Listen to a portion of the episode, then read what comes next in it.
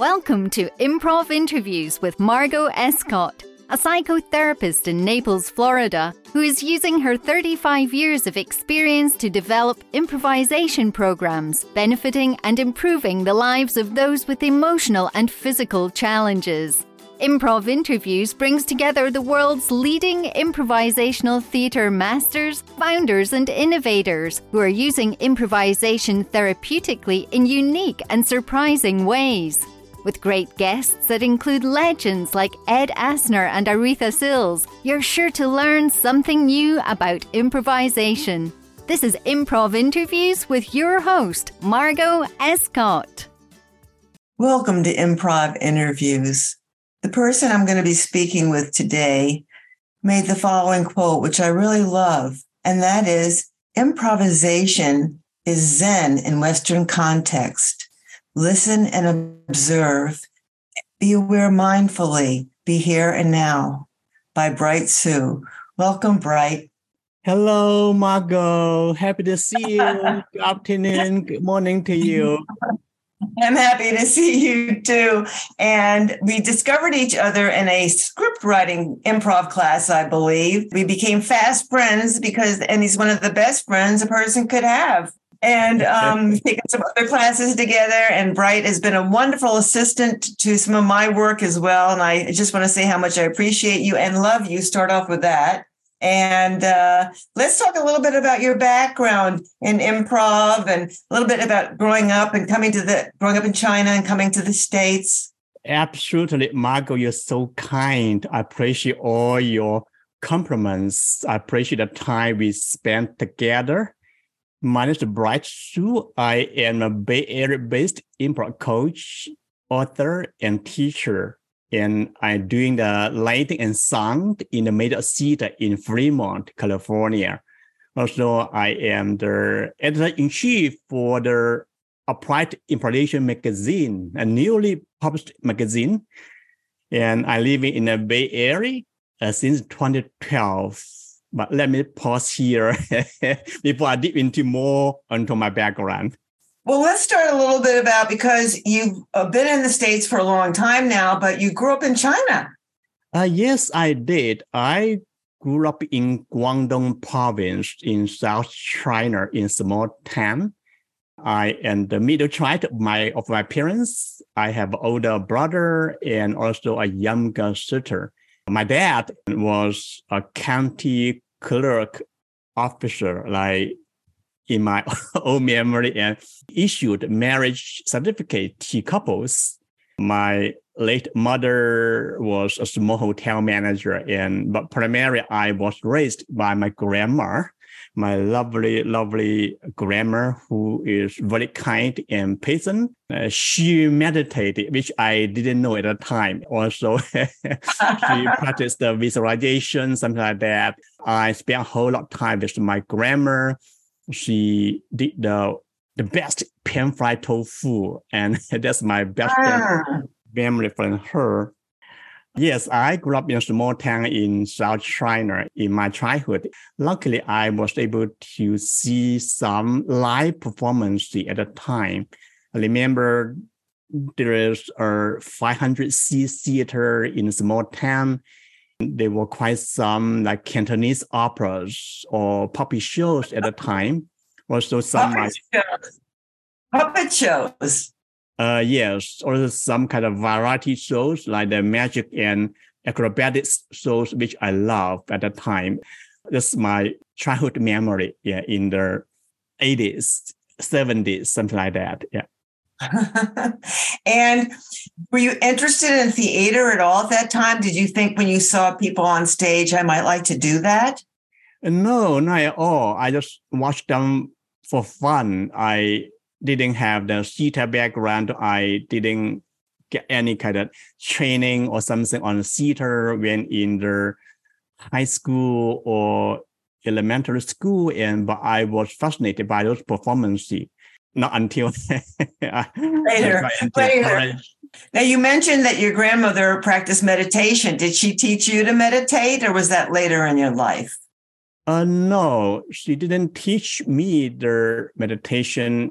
Even at that time, I didn't know what it's all about. she's a very patient person, which I actually wrote the article about her also about a topic. Thank you for sharing my quote. Improvisation is the Zen in Western context in that kind of, you know, philosophy. Right. She gave me the inspiration and the angle to look into meditation, also improvisation. I wrote about her one very fond memory at the time, and she was in the living room.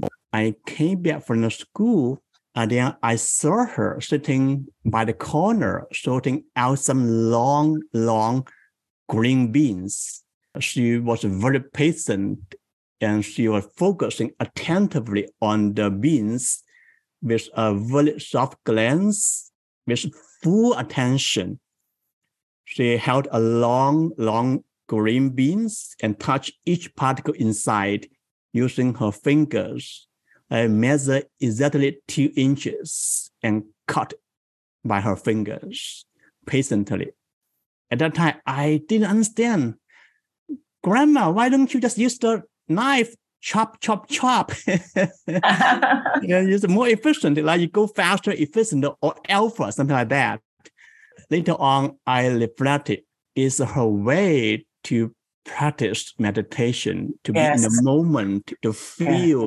the texture, to feel everything is her way of living. Yeah, that's a beautiful story. I can picture it as you describe the story. I just love it. It's fantastic. And I think you're a very patient person as well because you you deal with me and then you need a lot of patience dealing with me sometimes. and sometimes being sometimes being the middle child of a family, sometimes you're like it's a strange position to be in. Sometimes you get left out or I don't know the you know sometimes the older child is very outgoing and the younger child is the baby but the middle child i don't know. Does that make sense? Uh, it does. Luckily i was in a good hands i believe i have a normal relatively happy childhood. My older yeah. brother is kind of active. He made a lot of friends. My younger sister is shy I'm something in the middle. I'm not too shy. I'm not too active. I have some friends in my childhood. So I'm feeling lucky with all my background, my parents, also my lovely, my dear late grandma.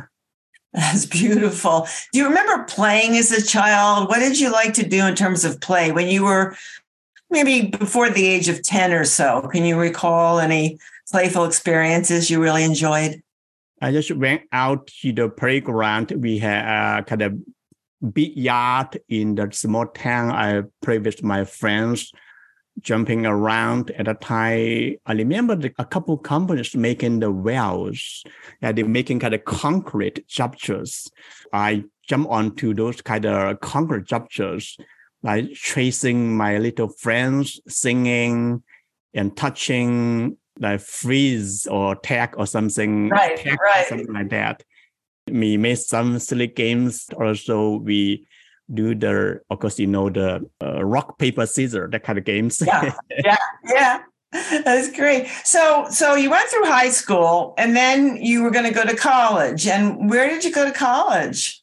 I went to Canton, or by the name Guangzhou, in China for my college in the nineties, which kind of open my mind or my horizon in the big city. In the college, I was able to explore a lot of different things. My major in public health, but culturally, I was able to see a lot of US movies at the time.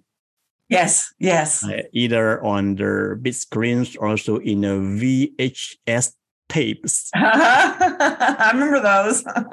like if you remember those kind of old technologies, like I remember like when one very fond movie is when Harry met Sally. a very classic movie, one of the top hundred like cultural significant movies in the US. Also at the time, the big stars like Arnold Schwarzenegger, Tom Hanks, and Julia Roberts, all these big stars at the time. And favorite movie is uh, Forrest Gump. That's kind of very kind of deep movie. I love that. So I spent five years in my college. I got my degree. I worked a few years in Canton before I came to the US. I came to the US in 01 for my MBA. So I started my US journeys about 21, 22 years ago. I went to University of Tennessee in Knoxville uh, for my yeah. MBA. Now, was I, that a big was that a big culture shock going from now you were in a big city in China at university or college, but coming to the US, was that a bit of a culture shock for you? Uh, absolutely. It is a big shock. And in small town, people live far away from each other. I didn't have many friends. The culture are so different. Also, the food is very much different. Mm-hmm. So I didn't feel comfortable in the first half a year.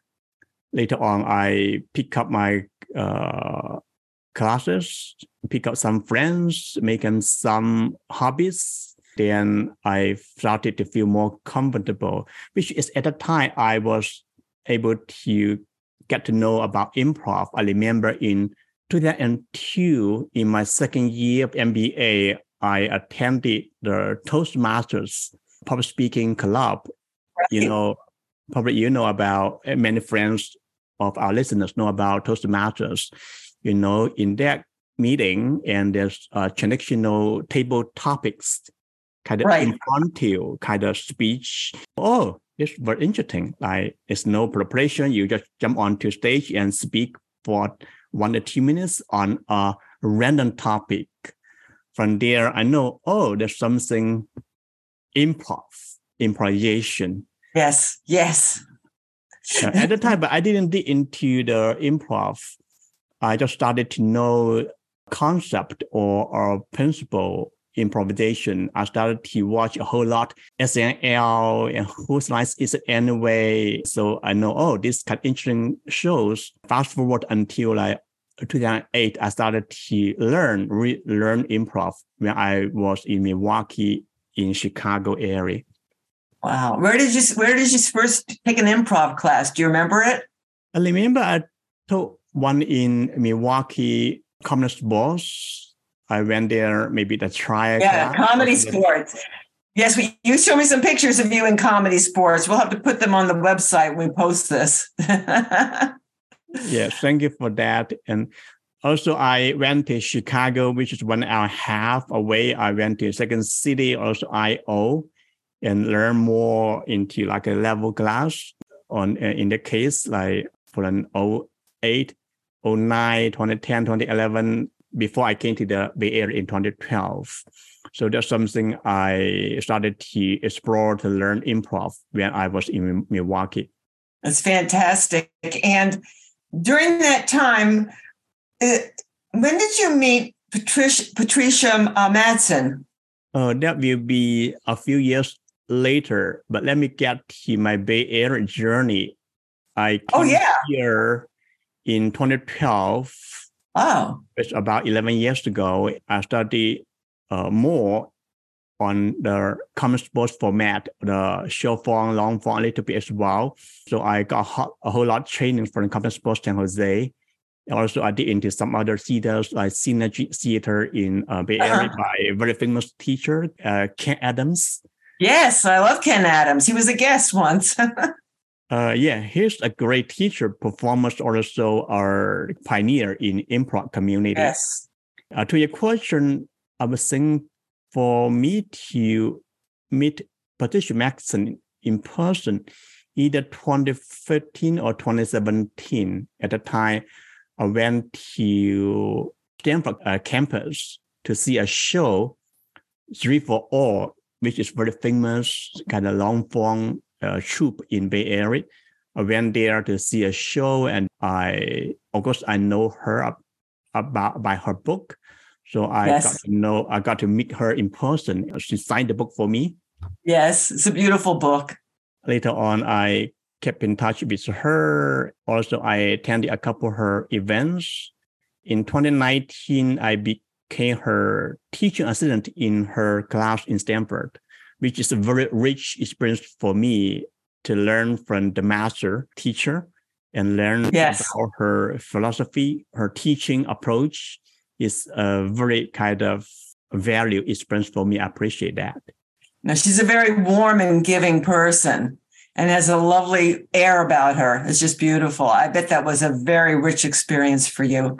So, you don't want to go too far in the future, but when did you think you might want to write a book? That was 2013. At that time, I watched a video by Patricia Madson. She made a speech, very short, like five to six minute speech in AIN conference in San Francisco. Mm-hmm. Her title is Write, Write, Write. She encouraged people to write a book about improv. It is short and inspiring speech. The world needs a whole lot, a whole more improv books. At that time, her book just came out in China in Chinese edition, 2013, 2014, I believe. Her English original book came out in 2005. The Chinese version came out in 2013 or 2014. So at the time, I had the idea to write uh, an improv book originally in Chinese language. So I started to collect the materials, the games. Also, when I took classes, I took a lot of notes, Yes. a lot of papers. Fast forward in 2018, I started to write, put those ideas and games onto the paper, which, like, of course, in Chinese.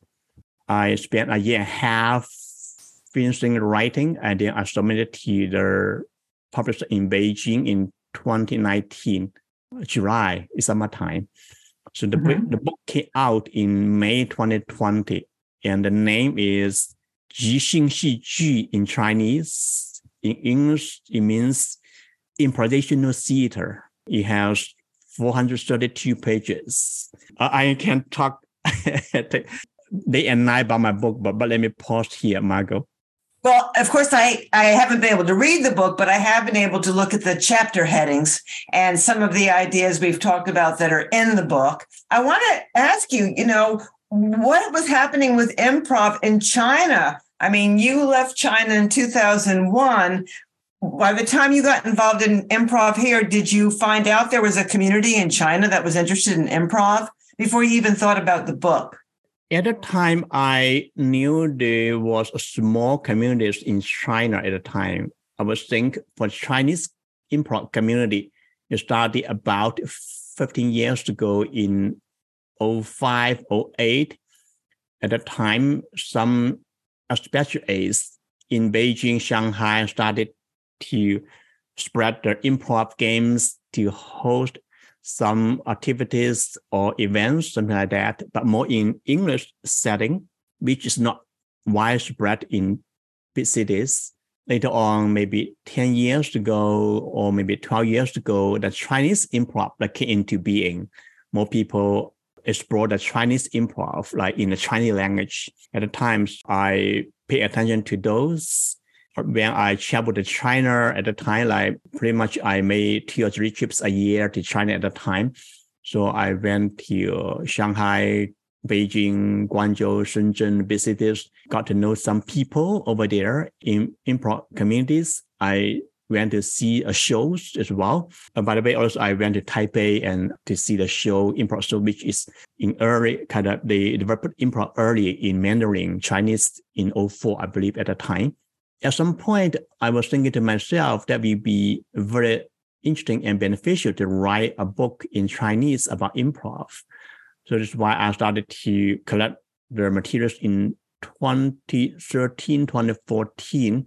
At the time also, I exchange ideas and get to know people on the ground in China so that I can write a book more kind of tailored to the Chinese audience. I'm glad the book came out in 2020. People love this book. They made high reviews in the website, which is wonderful Yes. thing for the author to hear. Yes. And you've you've taught there when you you know when you go back to China, you teach there as well, don't you? Uh, yes, I did. Whenever I have a chance, I talk over there. Like I remember in 2017, I taught a two days workshop in Beijing. Like 18 people showed up. uh, my friend helped me to arrange the activity. Also, I went to Shanghai. I taught a few times over there in Guangzhou. I taught a level one, level two to group in Guangzhou. Now they're performing in Guangzhou, which wonderful. They have a beautiful theater over Beautiful. there, box. Yeah. And then I know some people in Shenzhen talk over there on the ground in person. Fast forward in 2020, when a pandemic hit, which at the same time my book came out, I was thinking to travel to China, which it didn't materialize. The travel all shut down. I didn't go to China. I transitioned into the online teaching, into Zoom teaching. Yes, yes. And and you became and um you became very adept at teaching on Zoom. Not everybody is able to make that transition. I've heard of improv teachers that say, well, they don't want to teach on Zoom, but you've been able to utilize that platform in a beautiful way. Just beautiful. Uh, thank you for that. Yeah, you're very kind. As we go, we keep learning. You know, improv is a life journey, it's a life learning journey, either in person or online. People keep learning and learning. For me, it is a lifetime practice or learning even a spiritual practice as well. I'm comfortable with technology to run the workshops in Zoom or similar platform. Also, I find out some approaches we can use to make online more effective. So you've got some specific techniques with some acronyms. For example, uh, warm up game factor VIP. Can you explain to the audience what the VIP warm up game factor is? Absolutely. VIP is vocal interpersonal physical VIP. This is the way or an angle I look into a game, an improv game. Some games have all three aspects, all three factors. Some don't. But let me explain into detail VIP. Yes. V is vocal or voice. Some games let you make a sound just made the airway, such as human verbal sound with meaning, or some strange noises, or dada monologue with no meaning, or gibberish. So we play with the mouth and twist the tongue, make up a paragraph, or even sing a song, so that we can warm up our voice, our vocal organs, you know, in our human body. The second is interpersonal. It could be interpersonal relationship or interpersonal dynamics in the group. You know, Mhm. in the improv games, the people working together as a team. So we maintain the eye contact. Sometimes it could be physical touch or be touched when it is appropriate. Give and take, cooperate to do one thing together. As we know, improv, you know, calls for teamwork to work together. The last factor is physical, moving the body, open the body, control the movement of the body. And some movement could be a little goofy, it could be exaggerated moves, some could be small physical movement.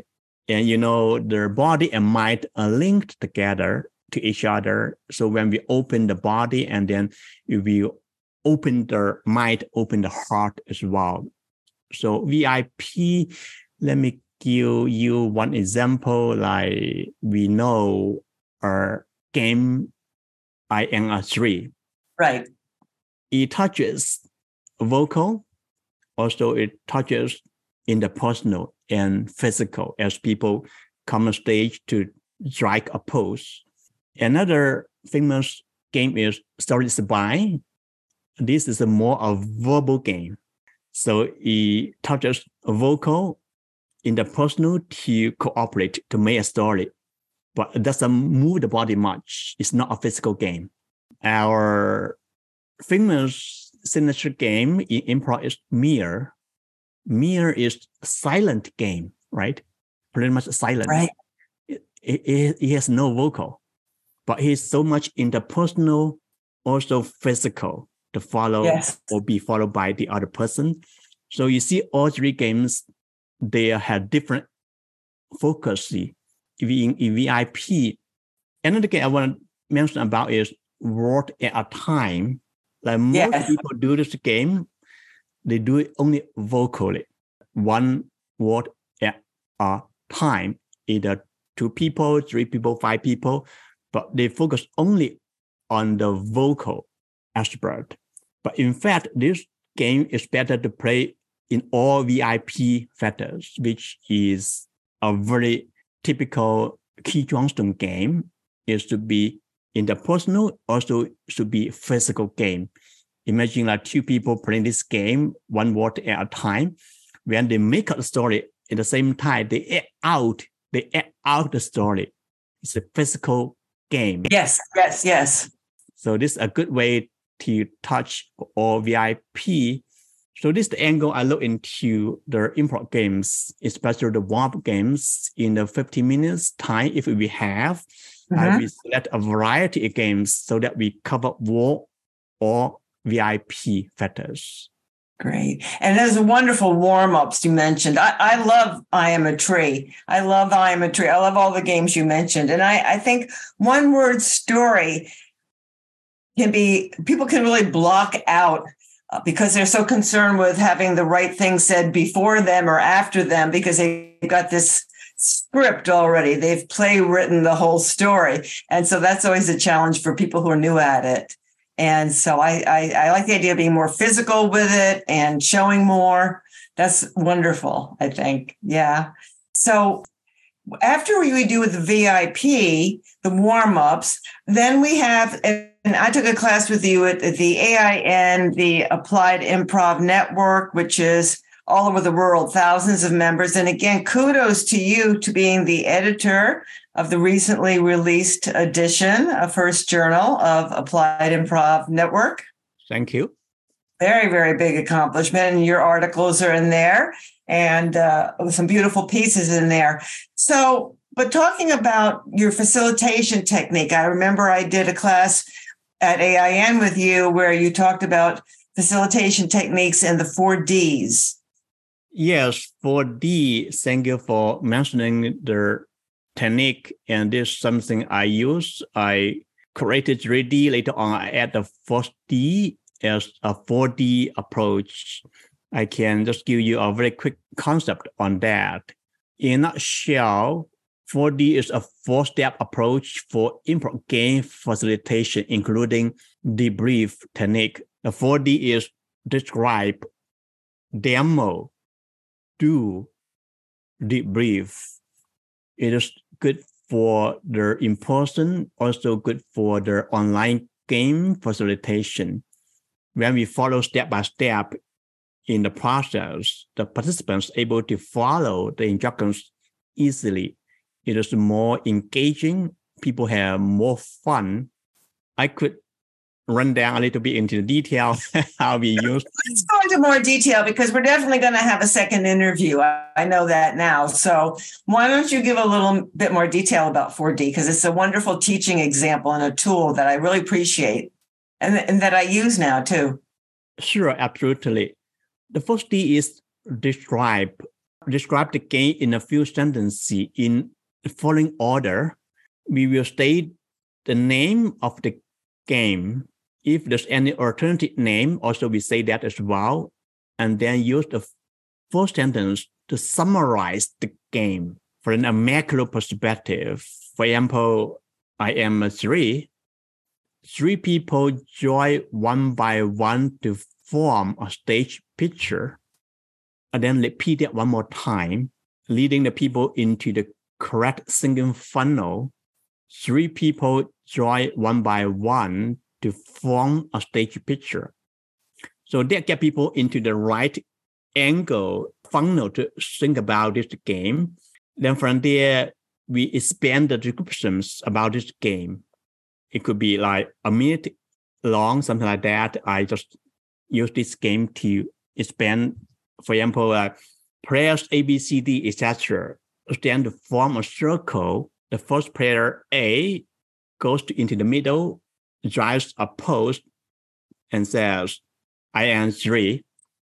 The second player B arrives to the picture and says who or what he is. For example, I am a squirrel. The third player C enters and completes the picture, such as I am a pine cone on the ground. So now that the picture is completed, player A will choose either B or C and take the person out. The games continue and continue so forth and so on. So there is a little more detailed description in the case. But, but at the beginning, you give a brief description. You don't overload on the words in the beginning. That's correct. The first sentence is important. For example, for the I am a tree, three people try one by one to form a stage picture. It's a high level macro summary, right? People, oh, I know this game. Kind of, I got like 40, 70% idea of this game. Now I spring into more detail. But this only the first step of the facilitation. The second step is demo, demonstration. It's easier to understand than talking, than yes. descriptions. When we demo, it provides perspective and variety, also informs potential obstacles out there so to do that, the teacher can demo by himself or herself, use like two fingers, three fingers, or maybe play a demo video. Or the teacher can invite the TA, teacher assistant, or any volunteers to demo together.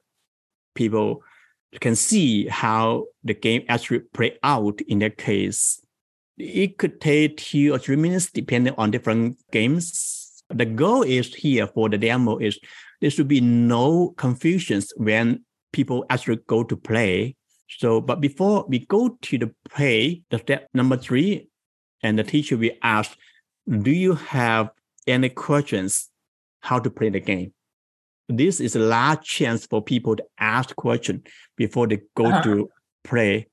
I know for me, like in the past, I I was confused. Also, I saw people confused in the playing when they in the middle playing the game, they stop and ask question. Oh, I lost. I don't know how to play the game, etc. but this is the time to ask the question for people to get any classification from the teacher. So this is the second step of 4D.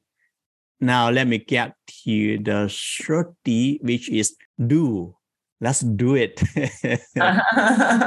it's the official playtime, and it should account for the majority of the time. Previous two Ds serve the third D.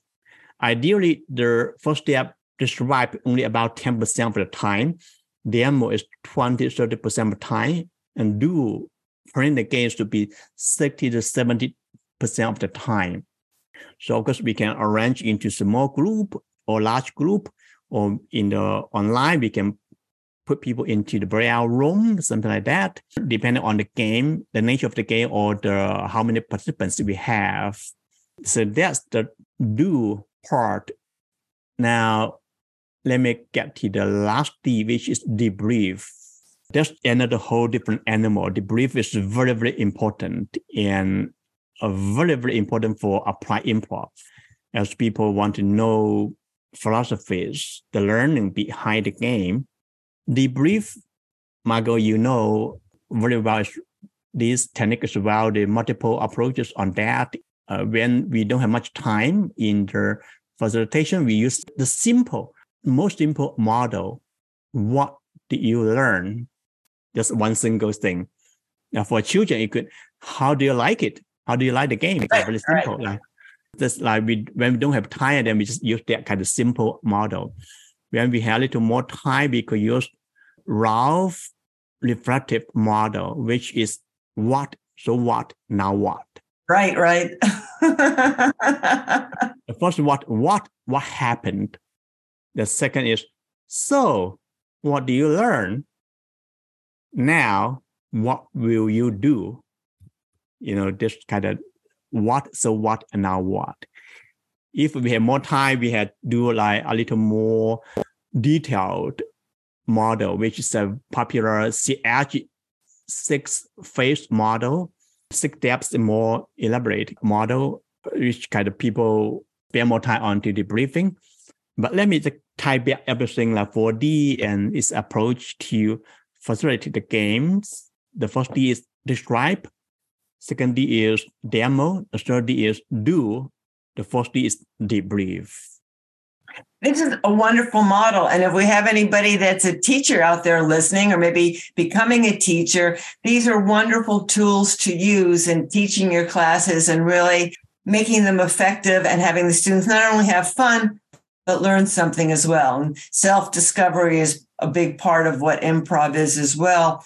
You mentioned, I mentioned the Applied Improv Network. Maybe you could just speak a little bit about it uh, before we close for today.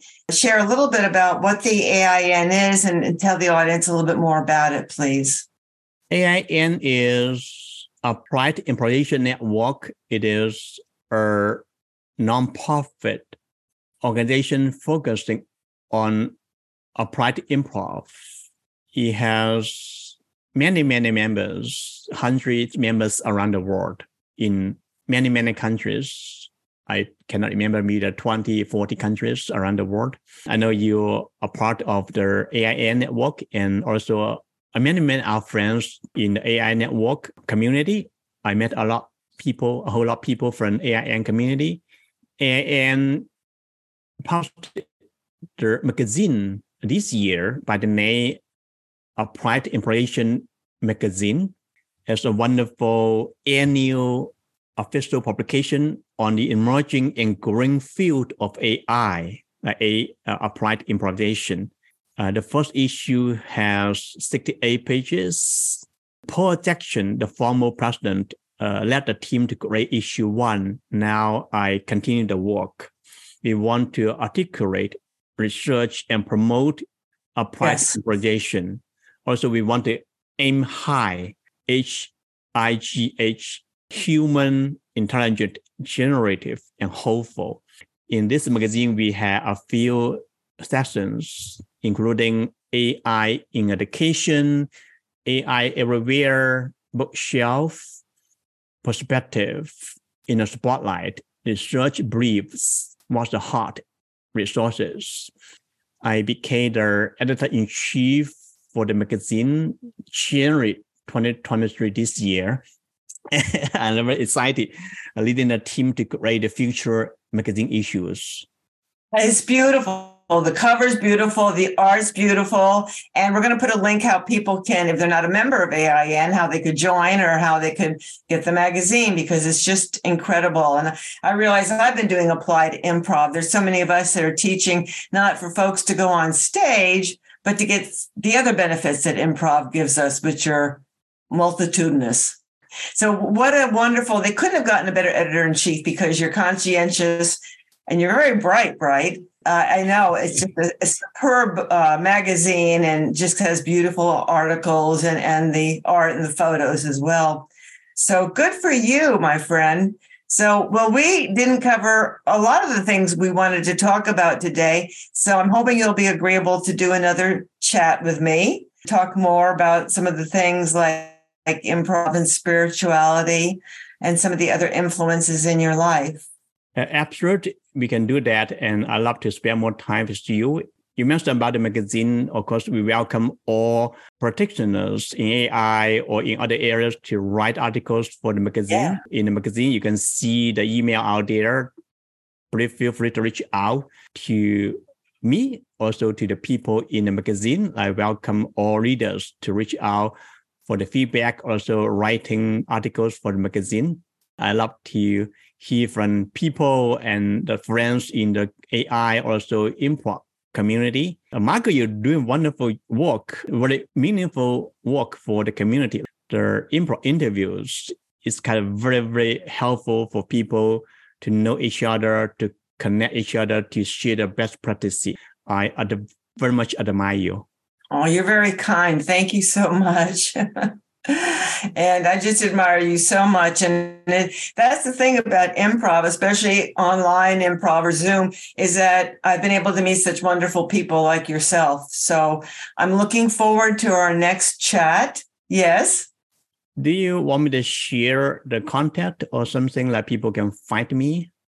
Oh, we're going to have all of that on the article that accompanies your, um, but you can say it right now as well. But we are going to have all of that on my website with the podcast. Of course, we can put it in a show note as well. To find me, people can go to the website brightimprov.com or follow WeChat official account Bright Improv.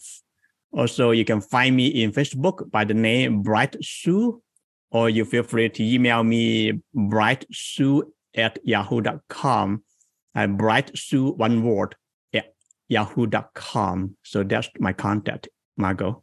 Yeah. Well, and you're very generous with your time and helping others. And that's what a teacher does. They keep passing it on. And you've been passing it on to many, many people. And we're so grateful for your work. And we'll talk more to you a little bit later on. Okay. Yes, let's do that. Thank you so much, Margot. I appreciate your time. I appreciate your kindness and your compassion. Namaste, my friend. Namaste. Thanks for listening. We hope you enjoyed the podcast and look forward to you joining us next time on Improv Interviews with Margot Escott.